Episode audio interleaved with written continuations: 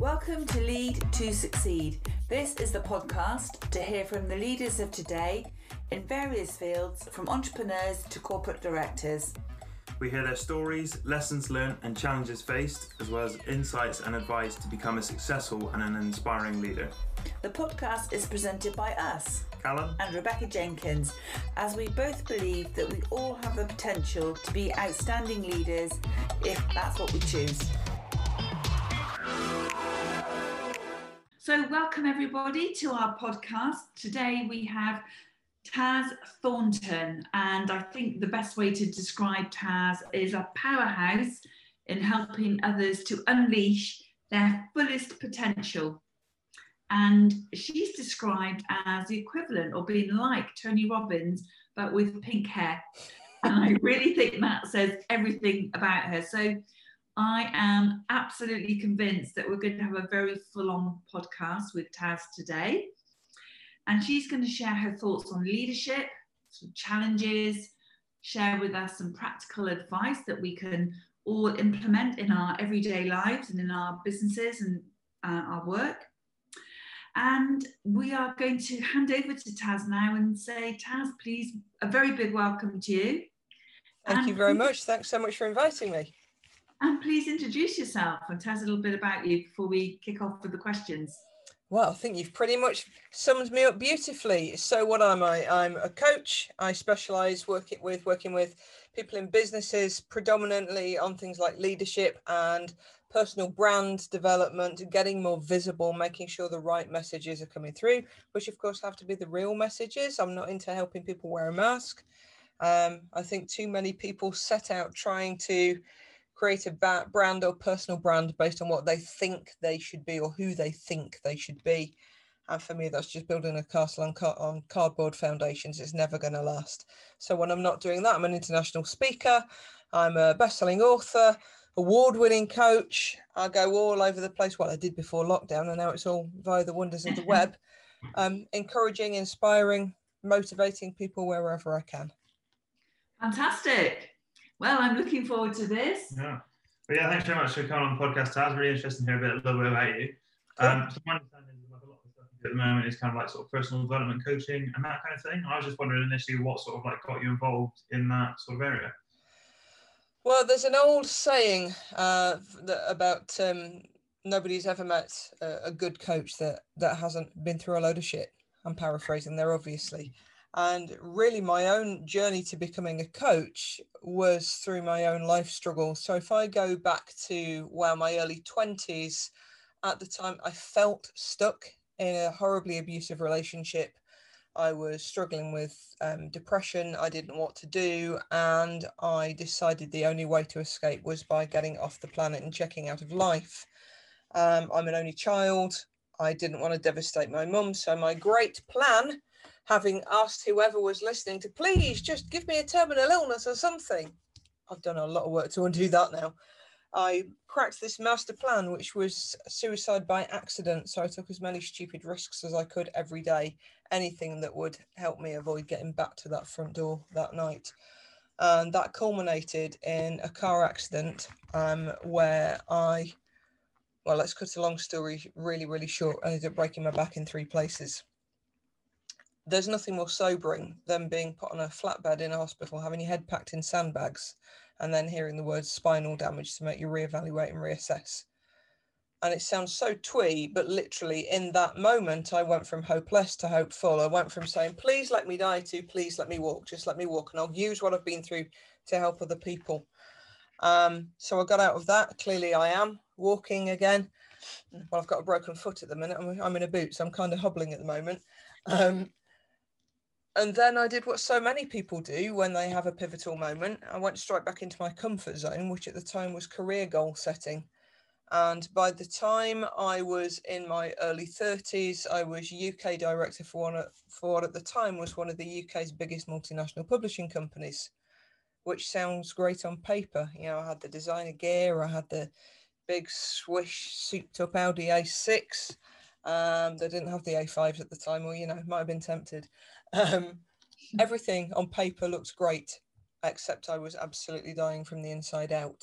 And it took um, my uh, what I refer to in my talks as my eight weeks of hell in 2006 before I did something about it. And in that time zone, my uncle died, my dad died, my mum completely unraveled, a load of family debt we hadn't been aware of came to light. So my financial future, as I thought it was, was ripped out overnight. Um, my partner was diagnosed with multiple sclerosis and then made redundant. Uh, our family home was broken into the one night I went away for business. And at the end of that, when I found myself kind of rocking and crying and trying to hide under my mum's dining room table, I realised something had to give and it couldn't keep being me. I did go back to work. It I worked through a breakdown. In hindsight's a wonderful thing. At the time, I was just kind of going through the motions every day. I can look back now and say somehow I managed to hide that and work through a breakdown. Self-medicated with a bit too much whiskey at night, um, pinstripes on, makeup on, get into the office, park somewhere at lunch, cry, call home, makeup back on, get through to the night, cry, and that cycle went on for four years until I got out. But the one thing during that four year period that I recognized is that although I'd always kind of been steered into believing that publishing and journalism was my dream, and I did love it at the time, it was great for the ego, but it wasn't doing anything for my soul. And I recognized that the one thing that was actually filling me up was finding other people in the business who were perhaps about to go onto a final warning or weren't, weren't performing and saying, before you get rid, can I just have a go? And they did this kind of you're one of the directors what do you just let me try. And every time i managed to turn them around and they became happy fulfilled model employees because it's all about connecting. Not what you want someone to do that goes my microphone but what that someone wants. What do they want from their future? What fills them up? What inspires them? Not everybody's going to be inspired by hitting goals. Some people are inspired by enabling people by helping people by just making people feel good if you can work out what drives that other person, then you can really step into that leadership role. Then you can inspire them and help them to move forwards. Really, I think when you're in management or leadership, we all think our staff work for us, but actually we work for them. That's how you get the best from people. So I started to retrain. I'd always been interested in spirituality from a, for a young age. So I'd been working with shamans and medicine people on really old style personal development techniques for a long time. Um, then I trained in neuro linguistic programming. Then I trained with the same guys who trained Tony Robbins to become a firewalk instructor and extreme empowerment instructor. I trained in enterprise mentorship. I did a bit of coaching training. And by the time I got out, I had this skill set. That's how I got into personal development. Well, thank you very much for sharing. That was, really, um, that was a really insightful story. You know, that was that was really personal. So thank you very much for, for sharing. And I think one of you know those key things you said there seems to be like resilience. You know, getting through like a tough time in your background and you know being able to progress through and sort of see how you how you perceive things and look at things like have that change and stuff. Um, so yeah, thanks thanks very much for sharing that. Thank you, thank you. you touched on I, things. Go on, oh, go, go for it. I, I think I think a lot of people get caught in this rigid mindset of the the picture they paint for their future as they're growing up and it can be scary to shake that up and change it. I could by now still be sitting right at the top of a of a publishing empire somewhere, but I would be dying from the inside. I, I might not even be alive now. And I think we need to be brave enough to shake things up. And rather than just thinking, am I earning enough? Am I providing for my family? Is my retirement pot and my pension on track? Rather than that, we need to be looking at what's in here, what's filling us up, who do we want to be? Not not so much what do we want to be but who do we want to be? And i think particularly in a lot of kind of left brain not just management but also even left brain coaching leadership there's an awful lot of people out there knocking things like um, phrases such as heart based and authentic. And i think really if anybody has an issue with talking about things that are heart based or authentic, we have to ask why. And yes, they can be overused. Yes, they can be a cliche. We shouldn't ever have to tell somebody that we are authentic. We show someone that we're authentic. But I think the world has spent far too long identifying itself between kind of two spheres, either so logical and left brain that they have to see it, believe it, taste it, and smell it before they can move forwards or so kind of airy fairy and right brain that they have to draw an angel card before they get out of bed in the mornings. And we polarize ourselves. Where for me, the magical sweet spot is right in the middle. So we need to be willing to shed our perceptions, to stop trying to conform to who we think we should be, and to do what used to be dismissed as navel gazing, but because we cannot grow until we know ourselves, and we can only take other people as far as we have been courageous enough to to dream, to look, to learn. So we need to just break the mold and we need to be brave enough to look inside a lot more than we do. It's not navel gazing, it's not self-indulging, it's indulgent, it's it's not a waste of time. It's a way that we can inspire and lead by example and with a real truth to it that is missing all too often. Well, I think you're sharing tons of value with us here. So you're making, making, my life a lot easier. I don't really have to ask any questions. Sorry, Callum, just shut me no, up. No, I'd, I'd, rather you carried on talking like that. I think on a lot of great points, so thank you very much. Um, I think one thing I was going to say to sort of like summarize what you just said is I was going to ask you like what do you think makes a good leader? What sort of traits would they exhibit? And I think you touched on a couple of things there. You said about you know understanding that people in your organization don't work for you. It's kind of the other way around. Is how can you empower them? Questioning your beliefs and where do you want to go and that sort of thing, and also like leading by example. Um, is there anything else you might like to add or kind of refine that a little bit to like what you think makes a good leader?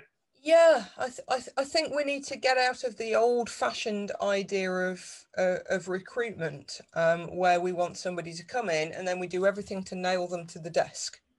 Clearly, coronavirus has shaken that up for us quite a lot. Yeah, sure. But I think oh, in old style leadership, we've always been terrified of getting to the point where somebody might want to leave because then we'll have to retrain and we'll have all the recruitment fees and all that stress and all that headache. And we gave them a job. Why can't they just be loyal? And there's a really real technical term I've discovered for that, and that's bullshit. Um, I think if we take the time as leaders to genuinely get to know somebody you know, what what are the kids' names? Have they got a dog? What sort of dog is it? What's the dog's name? Oh, what's their partner's name? What do they enjoy doing? Not the stuff you'll get from their file, mm. the stuff that makes them tick as a human being. And create a culture right from the beginning where if they have dreams that in order to fulfill them, they will need to go beyond your organization. Then for me, the best leaders work with them to fulfill that so that if and when that person does move on, they are taking with them the the best the best view of your business. That's where you get the that word of mouth endorsement. It's where you get people queuing up and wanting to work for your organization because they know you genuinely have your employees at heart. You know i think that they say don't they that the pe- your people are your most valuable asset. On old style used to be right people are our most valuable asset. Let's sell our people. We need to we need to break that. We need to help people to progress. I'll do that now. If there's somebody coming up, you know, beneath me who's who's a coach, a leader, a speaker, and they need help, I will often give them a hand and lift them over the top of my head. Because frankly, if somebody's nipping at my heels, then I've been slacking off too much anyway. If I help somebody up, they're more likely to give me a hand later on. And another track, I'm going way over, off at tangents at, at, tangents at the moment. So I hope this is helpful for you. But another good, another thing that really, really frustrates me with organisations is the clampdown they have on people using social media. And I don't mean allowing their employees to dick about on Facebook all day and playing Angry Birds or Farmville or whatever it is now, but I mean empowering their employees to actively create a personal brand if they actively encourage their employees to create a personal brand, of course, give them parameters. They can't be off building their own business while they're working for you if it's impeding their job. But if somebody is on LinkedIn talking about what it's like to work at your organization, what they've been up to today, what you're like as a leader, what the culture's like, why they fit in, why they love it so much, what their hobbies and interests are, let them have an opinion online that makes you a desirable organization because again it puts you people first i completely agree with that taz and i'm loving what you're sharing with us can i just go back a little bit because you talked about I mean, I have a phrase you can't run the car on empty. But you were in a place where you were down and not enjoying what you were doing, but you were helping others. So for me, that's a bit. How did you manage to do that when you weren't feeling great yourself or in the best place? Um, I think at some points it was probably a bit of a distraction. But what I realised is that did start to become the fuel in my tank. Okay. I recognised that the one of the things that really did lift me up was being able to use some of my experiences to empower others. And that wasn't always easy. I'm sure there are some people that you'd speak to who knew me when I was in early management who would say I was a crap manager because, you know, there wasn't much of a progressionary route. I had my hands pretty much tied in terms of what I was allowed to offer. There were only so many quick wins and heart based. Um, you know soft soft skill wins you can pass on before they run out. But certainly having stepped back from there would i help people one to one and did i? Yes. Could i always give people what they wanted in terms of the progression within the organization? No because of course i had people up here. And that the amount of times i got my wrists firmly slapped by agreeing to do something for an employee that head office disagreed with was unbelievable so, for instance, we had um, one of our editors desperately wanted to go to India, and I knew she wasn't wasn't happy in the role, but I also knew that there's no way HQ would sign up off on an expenses on expenses trade uh, trip to India. So I said, well, how many feature articles can you get out of that? How many? And if you were going to budget for those feature articles from freelancers, how much would that cost you? And we made it balanced so that on paper it was cheaper for her to go overseas and write that same level of features that it would have been to create freelancers. So off she went, and I ticked that box. But the kicking I got behind the scenes for that was unbelievable because we have rigid company structures, yeah. have constraints. Yeah. You know, I'm much more flexible. So it's, it's um, my team now, they're all freelancers. I don't employ anyone, I have lots of freelancers, but it's never, I want people working from this time to this time. I don't care if if they can do a good job for me in five minutes and I'm still paying for that hourly rate. I don't care. Have fun with what you're doing. Be committed to the work that you're doing. Do a really good job, and if you can do that faster, fine. Clock off. And that was another area I sometimes fell down. You know, I was looking after the editorial sectors, and for me, if a journalist has been out working late that night before, if they've all worked really hard on deadline, and it gets to two o'clock and everything's done, I would frequently on a Friday say, right, guys, you've done a great job. We're all finished. Off you go. But of course, then sales would kick up because they work nine to five. Yeah. And I got stopped from being able to do that for my team. So I think there are good and bad in management. There are a lot of good managers trying to do good work who aren't always able to do that. Um, but certainly, if I get to the point where I start building a team of employed people, and it's it's not something I want to do. But if I did that, then I would be far more flexible. I'd be far more experimental. I'd be trying things like okay, rather than rigid holidays, take as much time as you want, so long as the job is is done. Work the hours that suit suit you, so long as the job is done. Of course, there needs to be some flexibility if there are things like calls coming in between certain times that needs to be manned. But I would be much more keen to look at what an individual's needs were, what an individual's uh, where an individual's soul lay, what's their soul mission apart from rather than what do they want us to think they want on their CVs. There's a difference between a CV dream, which is what we present to a different employer, depending on how badly we want them to employ us, and what our soul mission is, what really lights us up. I want to find out what lights people up. I want to be aware of that, and I want to use all of the skills I have while they're working with and for me to make that happen. I want to be the one connecting them with people. I want to be the one saying, sure, go and build that business on the side. If you think you can do it and that's not conf- going to conflict, how can I help? Um, so back to the original question, helping people lights me up. It's one of the things I love doing. It is part of my soul mission.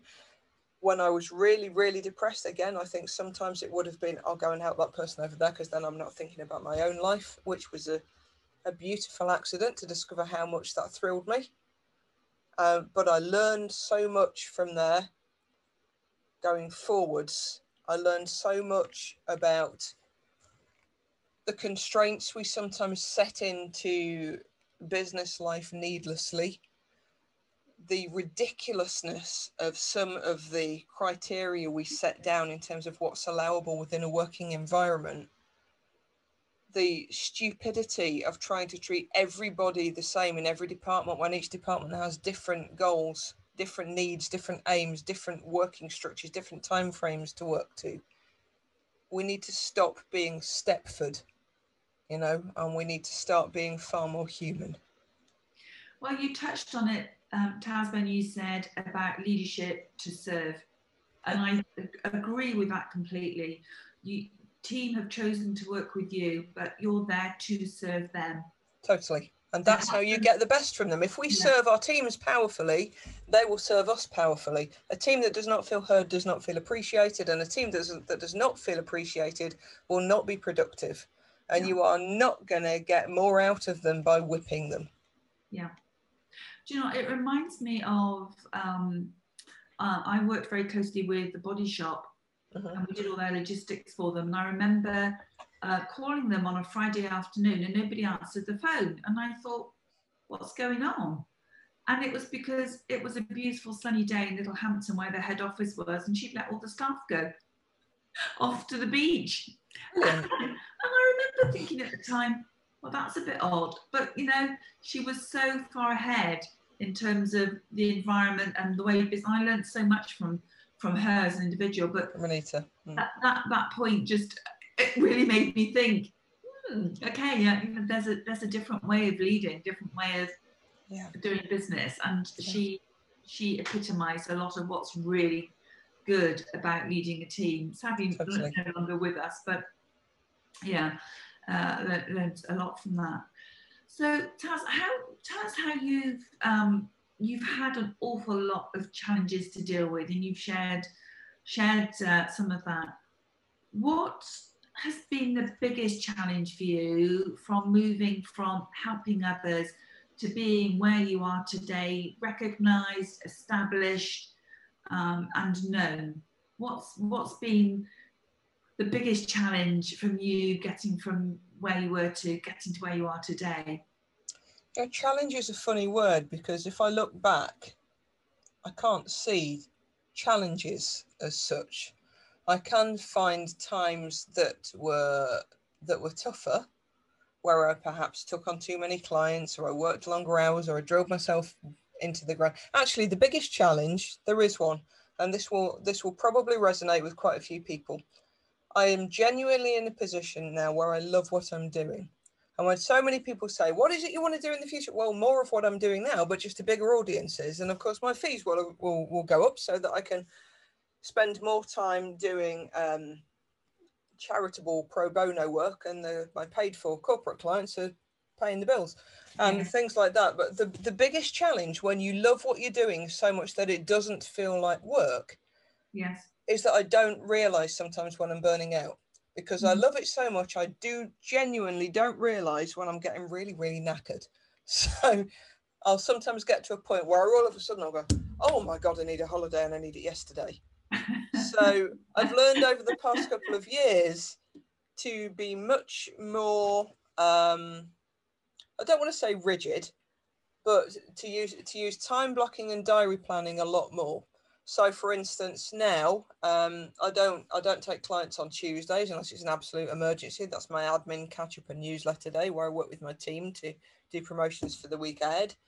Um, and although I sometimes have to encroach in it when I do the old taking on one too one client too many, um, I take the last week of every month off and that's for me to recalibrate to do some spiritual work to to catch up with meditation to maybe do some some writing for me rather than for others to just stop and and smell the coffee. Um, and it's amazing how much you can create.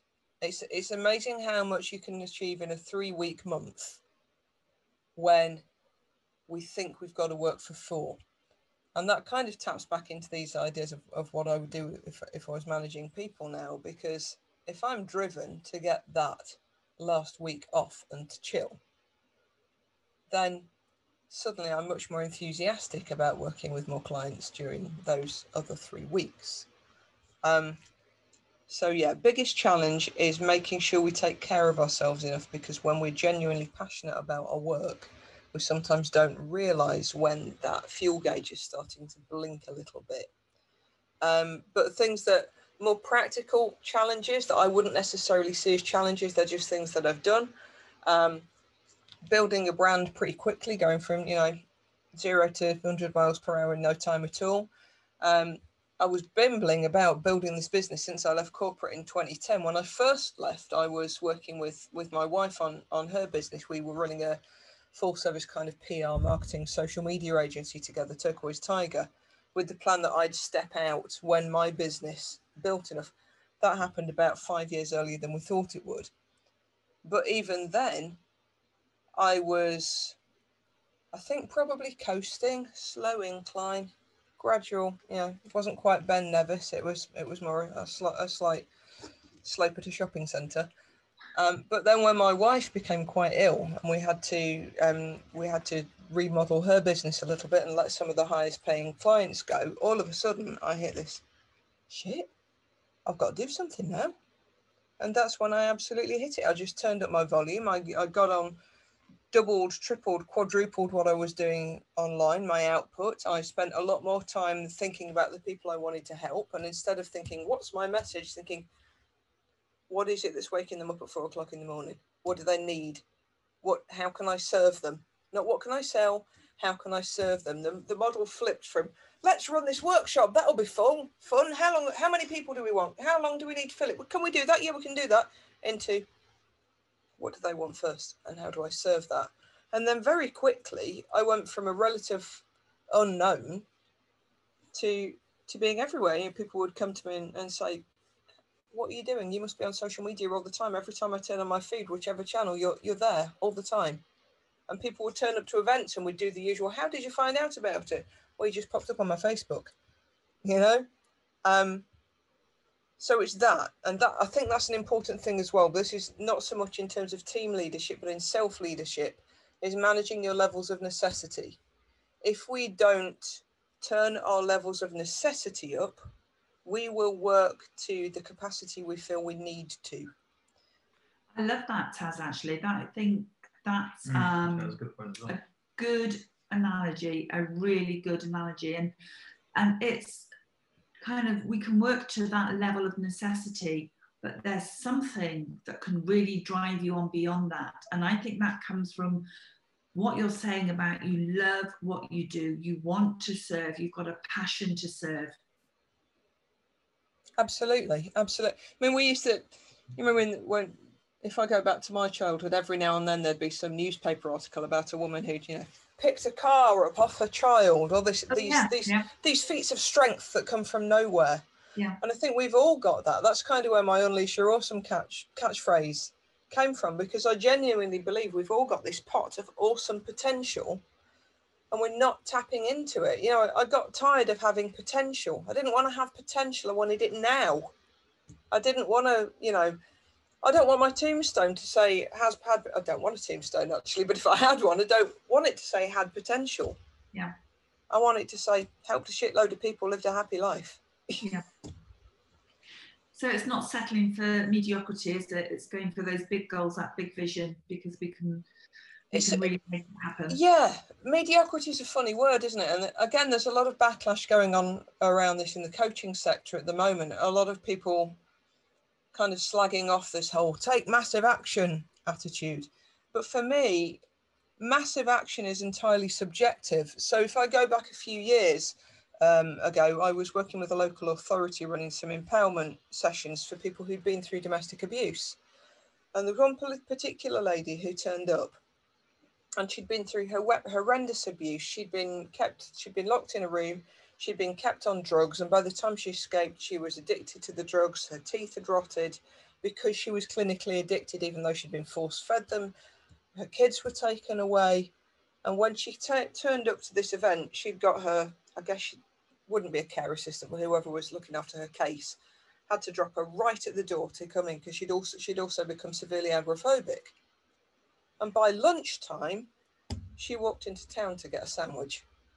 And you know, within that week, instead of ordering shopping in, she was going to the supermarket. She went back to school and, and got grades that we would see as quite rudimentary, but but to her was like a uh-huh. PhD. Yeah. She took her kids to see Spider Man at the cinema, took her daughter dress shopping. She got her kids back. Those things for Claire were massive action. Now, Yeah. to you and I, massive action. So I, need, I think we need to stop knocking massive action. We need to stop having a go at these people trying to push people to do more. It's right that we will all have a level and we will all reach that level where we feel comfortable and confident and happy. And that's great. If you don't want to go any further once you get to that point, fantastic. But we should not be putting out a message to others that they should settle. Because a lot of people, when they say, oh, when, when you say you don't need to keep taking massive action, they are settling. They're settling for a life that other people have conditioned them to have. How many mm-hmm. people stay in marriages where they're just not happy? How many mm-hmm. people stay in jobs where they're not happy? Yeah. How many people stay in neighborhoods, in lives where they are just not happy? And for me, if someone genuinely isn't happy, we should never ever encourage them to stay there. And that's my trouble with mediocrity because people will every now and then come back and say, well, what's wrong with mediocre? Well, it depends on your definition of mediocre. But if I say, if, if think about your health, if your health can be between the levels of one and 10, one is you're bedridden, 10 is you're at peak fitness and you're able to throw anything life throws at you. Who on earth is going to say, no, I just want a five, I just want middling health? I think we feed ourselves all kinds of bull crap when it comes to this mediocrity word, and it's because we're afraid of we're afraid of going for it, or we're stuck in this attitude of looking at other people and saying, "Well, the grass is greener for them." Yep, my grass is greener because I water my lawn. Simple. Yes. What what three pieces of advice, Taz, practical pieces of advice would you give to our listeners so that they can um, really be amazing leaders? What what would you what would you say? Three things that they could they could do, or consider, or think about, or Listen to your team, and I mean, take the time to listen to them properly. Listening is one of those skills that we think we have, but in fact, we're usually listening to respond, or we're thinking, "Did I remember to take the chicken out of the freezer? Have, have I filed those reports?" We're not giving 100% of our attention. When I did that work working with shamans and medicine people, one of the one of the core tenets we learned was to give 100% of our attention to whatever it is we're doing. And I don't care if that's being in a team meeting or sitting in front of EastEnders or soaking in the bath with a nice fizzy bath bomb. Give that 100% of your attention. Learn to control your thoughts instead of your thoughts controlling you. So listen to your teams and really listen to them. Give them a safe space to tell you what they really want to achieve in their lives rather than trying to fit it to your company agenda, and you'll go much further. Uh, number two, talk to your teams. Bring them, bring them on board. Tell them what you want to achieve. Ask them how you, how can I help you to come on board with that? How can we align your dreams to make sure that all the time you're with us, you are we're, we're, we're aligned, but we're also supporting you to get to where you want to be as well. How can this be a, a mutually beneficial relationship? How can we help each other to succeed? Listen to your teams, talk to your teams. And number three, and this is the most important rule of all in leadership don't be a jackass. Concise. Yeah, no, I think they're all really good points, Taz. No, uh, no bullshit, as you said. Um, I just wanted to say thanks very much for sharing everything you said. I think you, you know, you shared some really personal stories, some insights into what you've been working on, and kind of your own sort of like personal career and stuff like that. Um, so I think it's been really insightful. Um, is there anything to sort of like wrap things up that you wanted to share with our audience of something that's perhaps coming up in your work in the future or something you're working on right now? Anything in your life that's just kind of going on that you want to share?